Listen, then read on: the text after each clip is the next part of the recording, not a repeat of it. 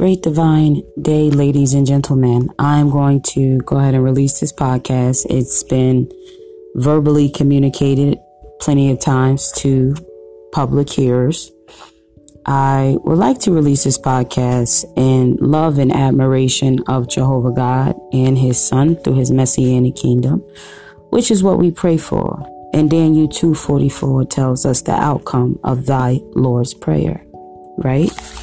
All right, so let's just jump into it really quickly. I have a quick outline that I'm going to be using here, and we'll call this sermon here A and B, right? That's what we'll do for this one. It'll be called A and B here. I haven't released it to the public yet, so I would like everybody to know, of course. Alrighty, here. So just give me one second. Let me pull up this information. Alrighty, I am ready.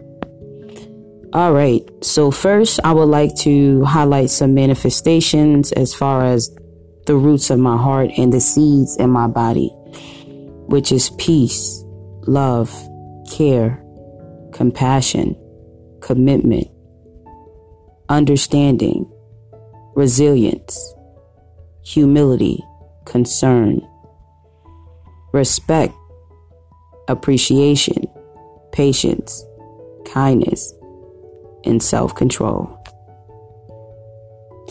Alrighty, here. So, this sermon here is going to be called A and B, is produced by myself, but is founded by Jehovah of Armies. If A has a million dollars and B has a million dollars, A and B has how much money? That would be $2 million. Does A need B for life necessities or vice versa? The answer to that question is no. Together, A and B has more assets, again, together than apart. Alrighty.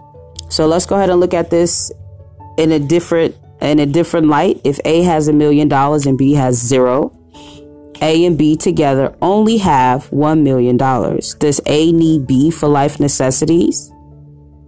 No, but B needs A for life necessities. A is an asset and B is a liability. The financial state is stagnant with this B.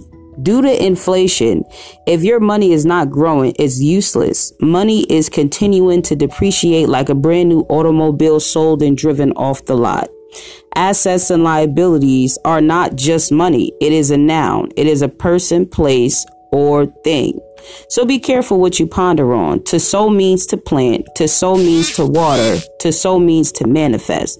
Murder is grown from inside out, just as love is grown from inside out. Love is not manipulative.